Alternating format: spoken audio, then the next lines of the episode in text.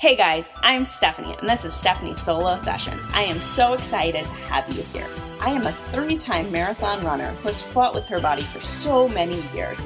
And this podcast is all about teaching you tips, tricks, and mindset hacks to fall back in love with your body and running again so you can love running in its purest form. Hi guys, I hope you've had an amazing couple weeks.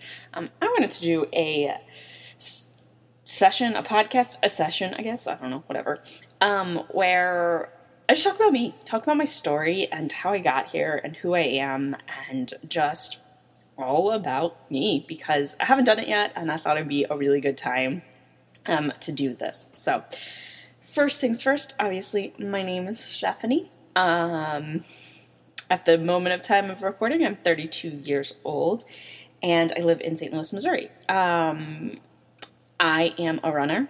I haven't been running as much.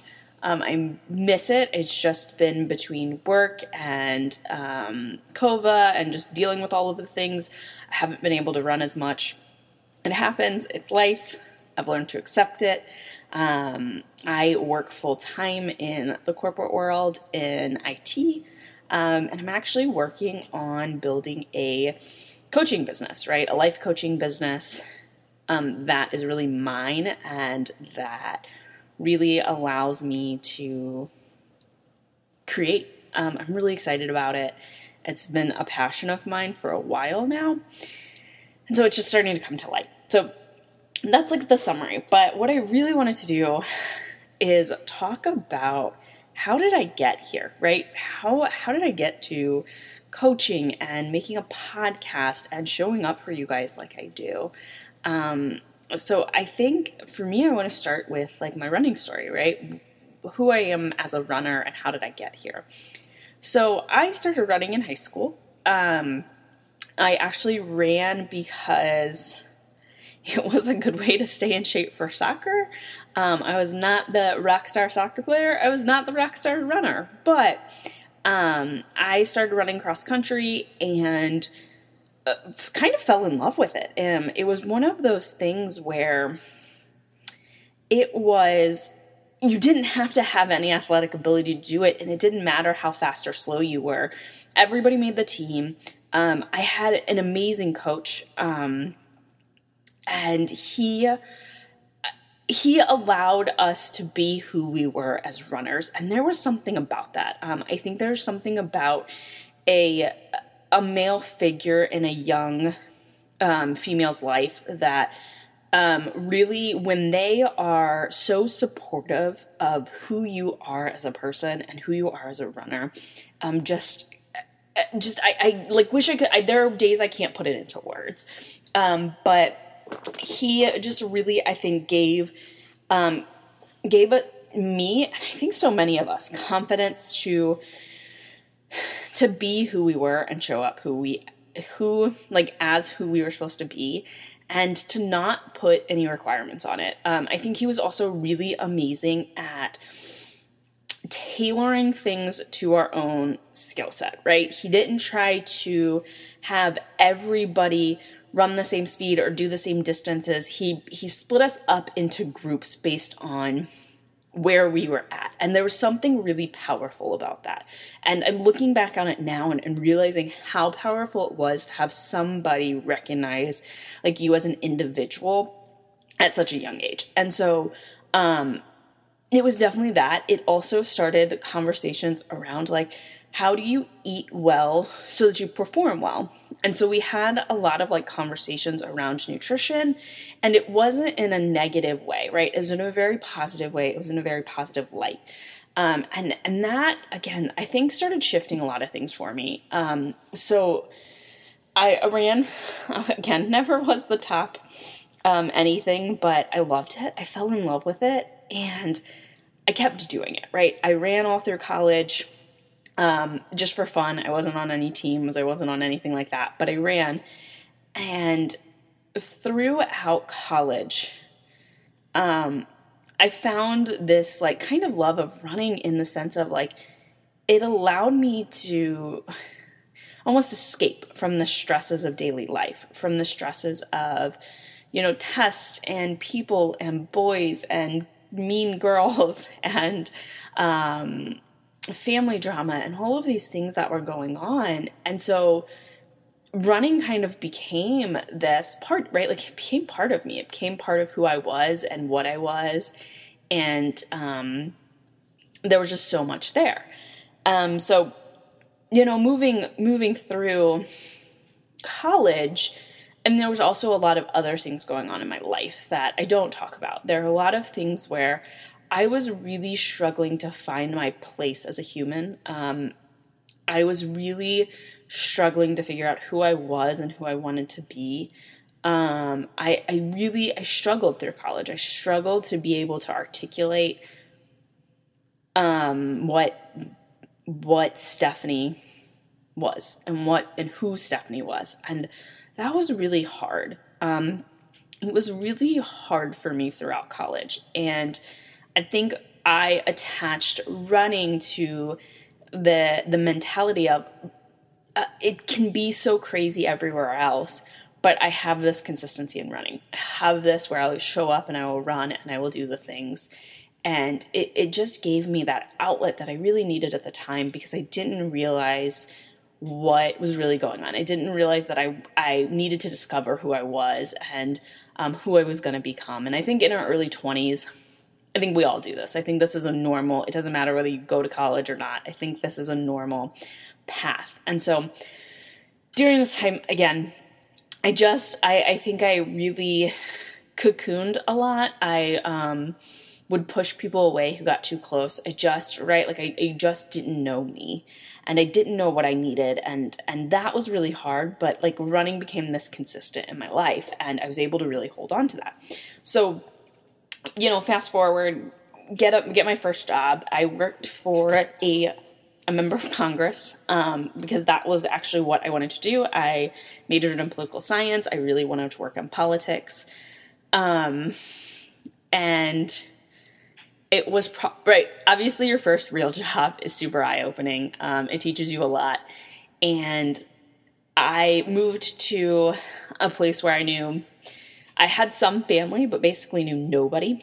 Um, knew nobody where I was at, um, and didn't really have any friends. Again, had some family, but no real friends. Um, nothing going on. So I joined a running group, and this running group was probably one of those like best things that ever happened to me because they were just so kind and so open and so welcoming. And it was the same thing, right? Like it was a community of people who accepted you wherever you were at. Um, they let you be who you were and they let you run at the speed you were running. And, and it, it was, yes, they pushed you, but they didn't push you to the point of exhaustion or fear. Um, and they watched out for you. And I just remember being like, these are the people that I want to be when I grow up, right? Like, this is I want to be part of a community that really uplifts each other really it's super important, right? Like it's super important to be part of that community. And through that group, right, like I found I found friends, um, but nobody I grew super close to during that time frame. But again, through the ups and downs of my first job, figuring out like who I am and what I was going to do in life, um, I leaned on running, right? Like running became what I was, right? Like one, running became this like constant in my life and it stayed that way. And so it was super important. Again, I'm this whole story has a point at the end, but it was really important for me to have that constant because it allowed me to continue um, to hold on to something when everything else was kind of in chaos mode. And I think with the work I was doing, in the congressman's office, it was chaos mode a lot of the time because of what it was and what people think it is. And um, that becomes really hard because it's just a, it's a lot, right? Like it's a lot. Um, and you, you learn, you learn. So fast forward a few years, right? Um, I end up leaving that, that job, um, coming back to St. Louis and working at a job that I loved. I have some of my best friends that I found there. I still talk to them to this day. Um, but again, I was in a position that I didn't love.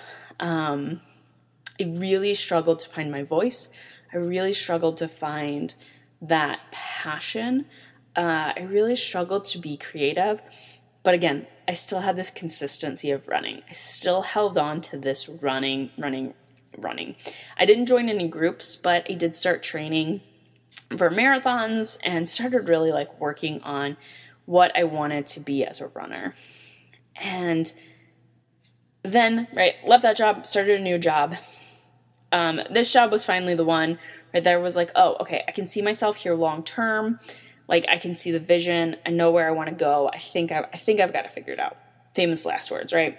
Um, while I really grew in my first real like corporate job, right? Because my previous job in St. Louis was nonprofit, then I moved into a corporate job, and I started realizing that I had to use running as an outlet. I had to use running as an outlet to deal with my stress and deal with my anxiety.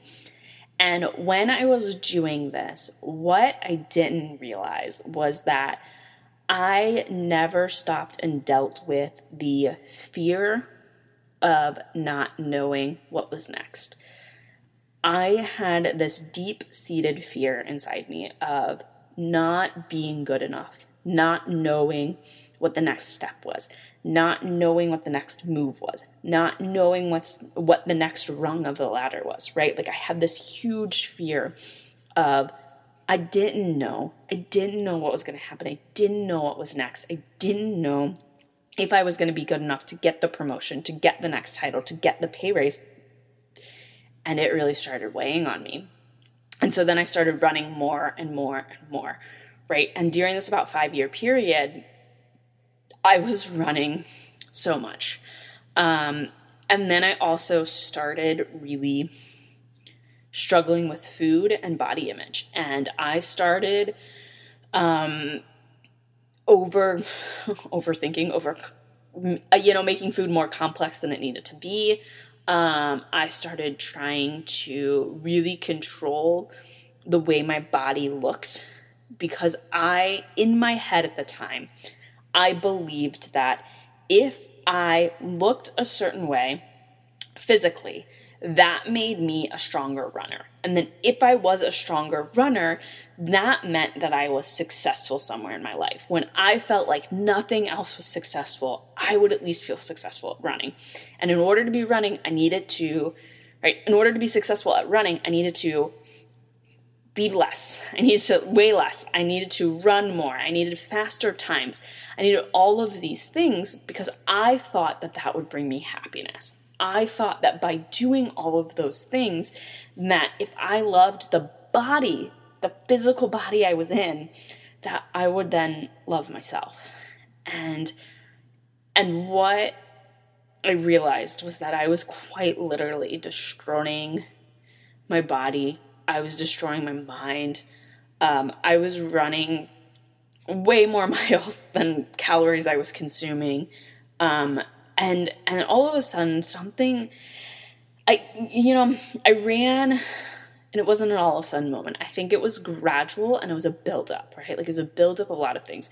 So I ran my first marathon and then I ran my second marathon. My second marathon was miserable. And if you're a marathoner, you know this. I feel like this is normal.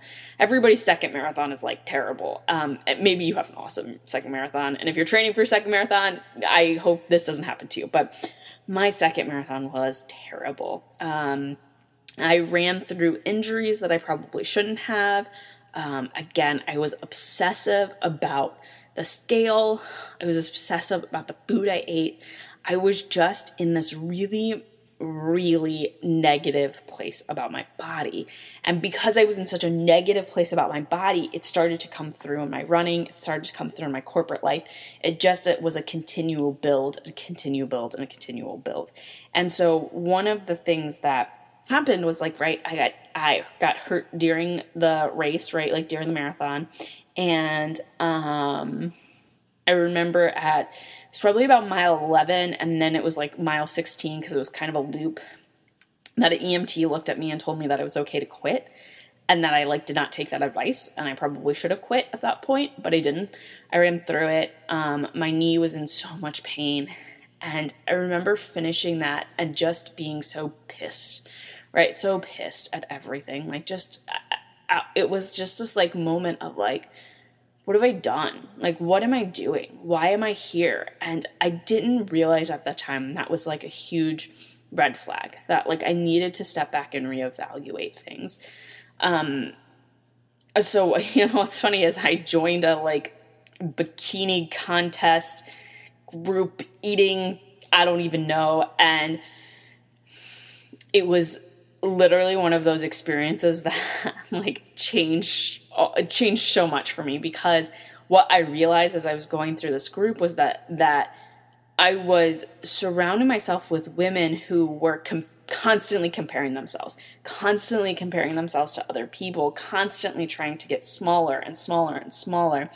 And I realized that this was like an unrealistic expectation for me that my body did not like ever want to look like and was never going to look like that.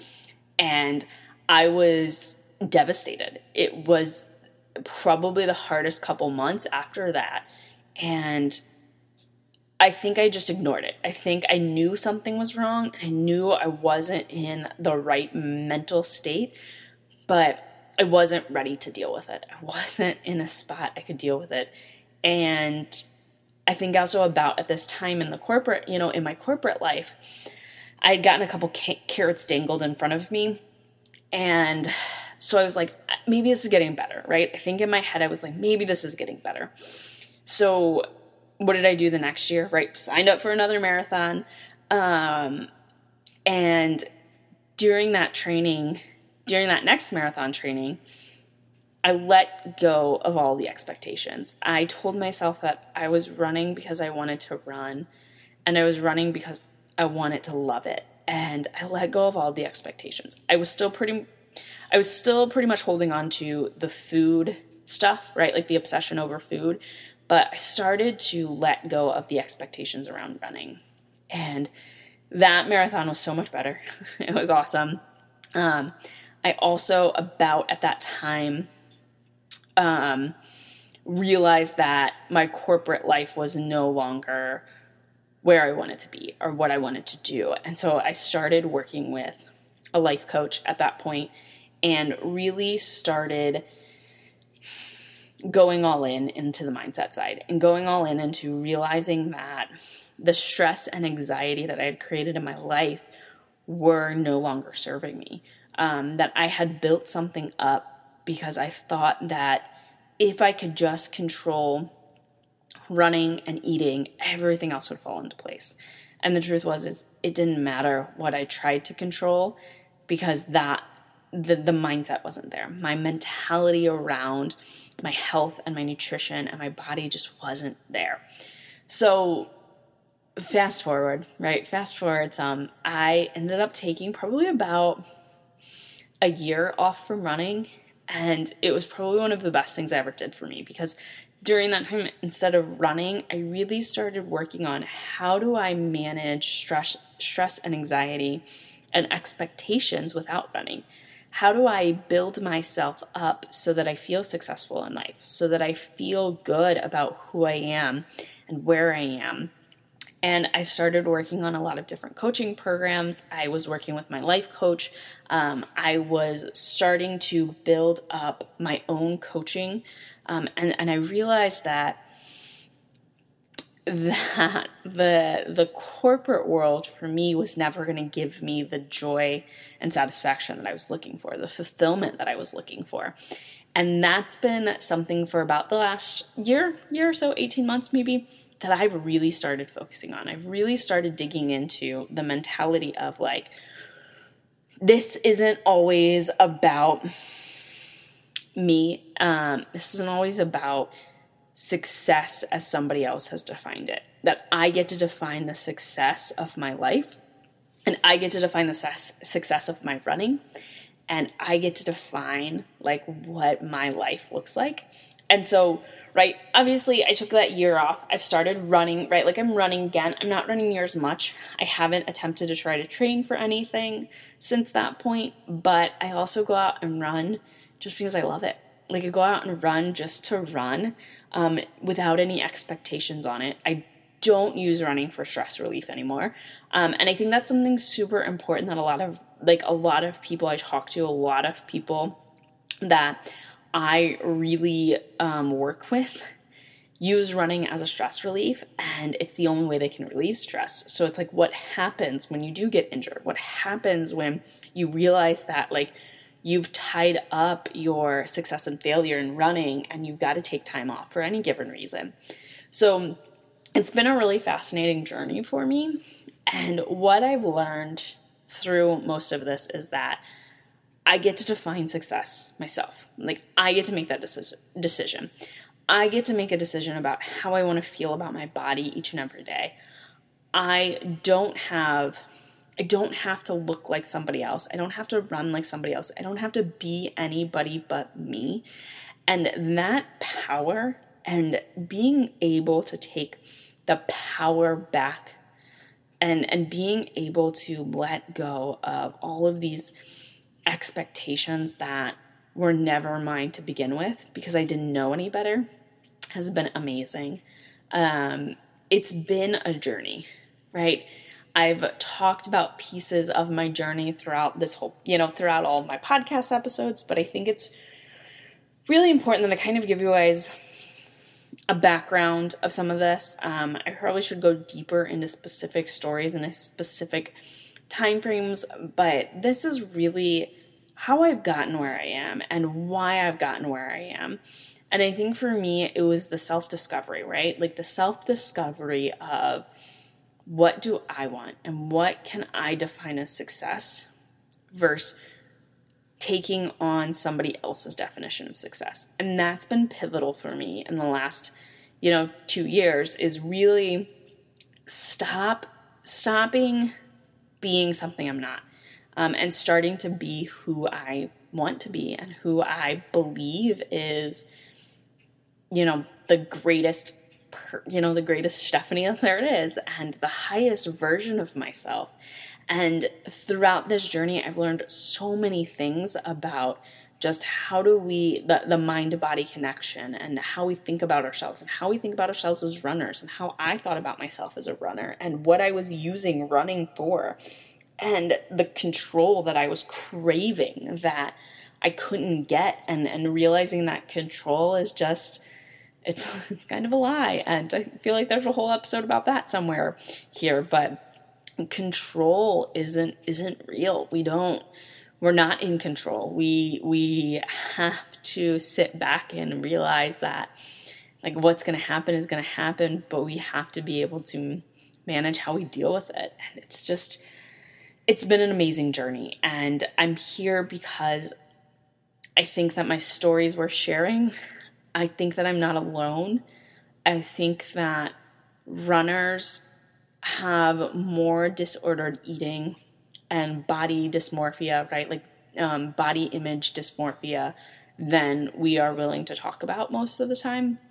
That we have such a long way to go in this journey and that there's so much we can do. And I've got a voice and I'm going to use that voice because I believe in it and I believe that there's somebody out there that needs to hear this today and that needs to understand and needs to know that she's not alone. So you're listening to this, like, and you feel this, no, you're not alone. Know that whatever you're going through, I promise you're not the only one. And that if you're looking and you're realizing that running is your only stress reliever, and that like you have tied your image, right? Like your body image and your, you know, personal strength and all of those things into running. Like there are ways to there are ways to start breaking that apart and there are ways to manage it. So, yeah, this was today's episode is again, I just kind of wanted to talk about me and my story. Um, hopefully not too much rambling. Hopefully I made sense. I like sometimes I feel like I'm just rambling on these podcasts, but you guys are awesome. I hope you enjoyed that episode of Stephanie Solo Sessions. As always, five star reviews are the best and the livelihood of us podcasters. So I would love you to drop a five star. As always, please check me out on Instagram at Stephanie K. Shrakoff and be sure to tag me.